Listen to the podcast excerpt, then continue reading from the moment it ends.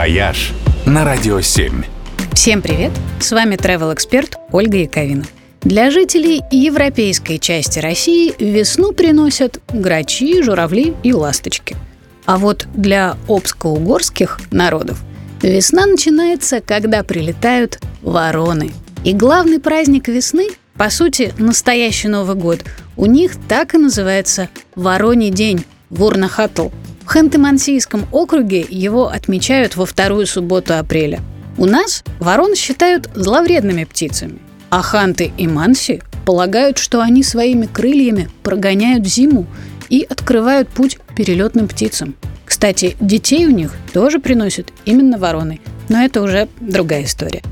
Раньше Вороний день отмечали целую неделю. Сегодня фестиваль укладывается в один день, но зато проходит он очень ярко. Женщины надевают наряды с рукавами-крыльями и очень красиво в них танцуют. Для детей ночью вешают на елку всякие украшения и игрушки, чтобы утром разбудить их словами «Ворона прилетела и подарки принесла». Вороний день в этнографических парках и музеях Югры устраивают фестивали, угощения и разные программы.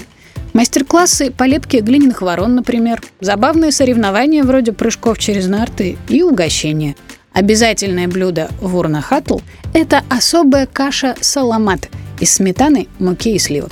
Самое большое и интересное празднество обычно проходит в Ханты-Мансийске, в этнографическом музее Торум Маа с концертами и представлениями. В общем, это тот самый день, когда считать ворон не только можно, но и нужно. Чем больше насчитаешь, тем больше повезет. «Вояж» только на «Радио 7».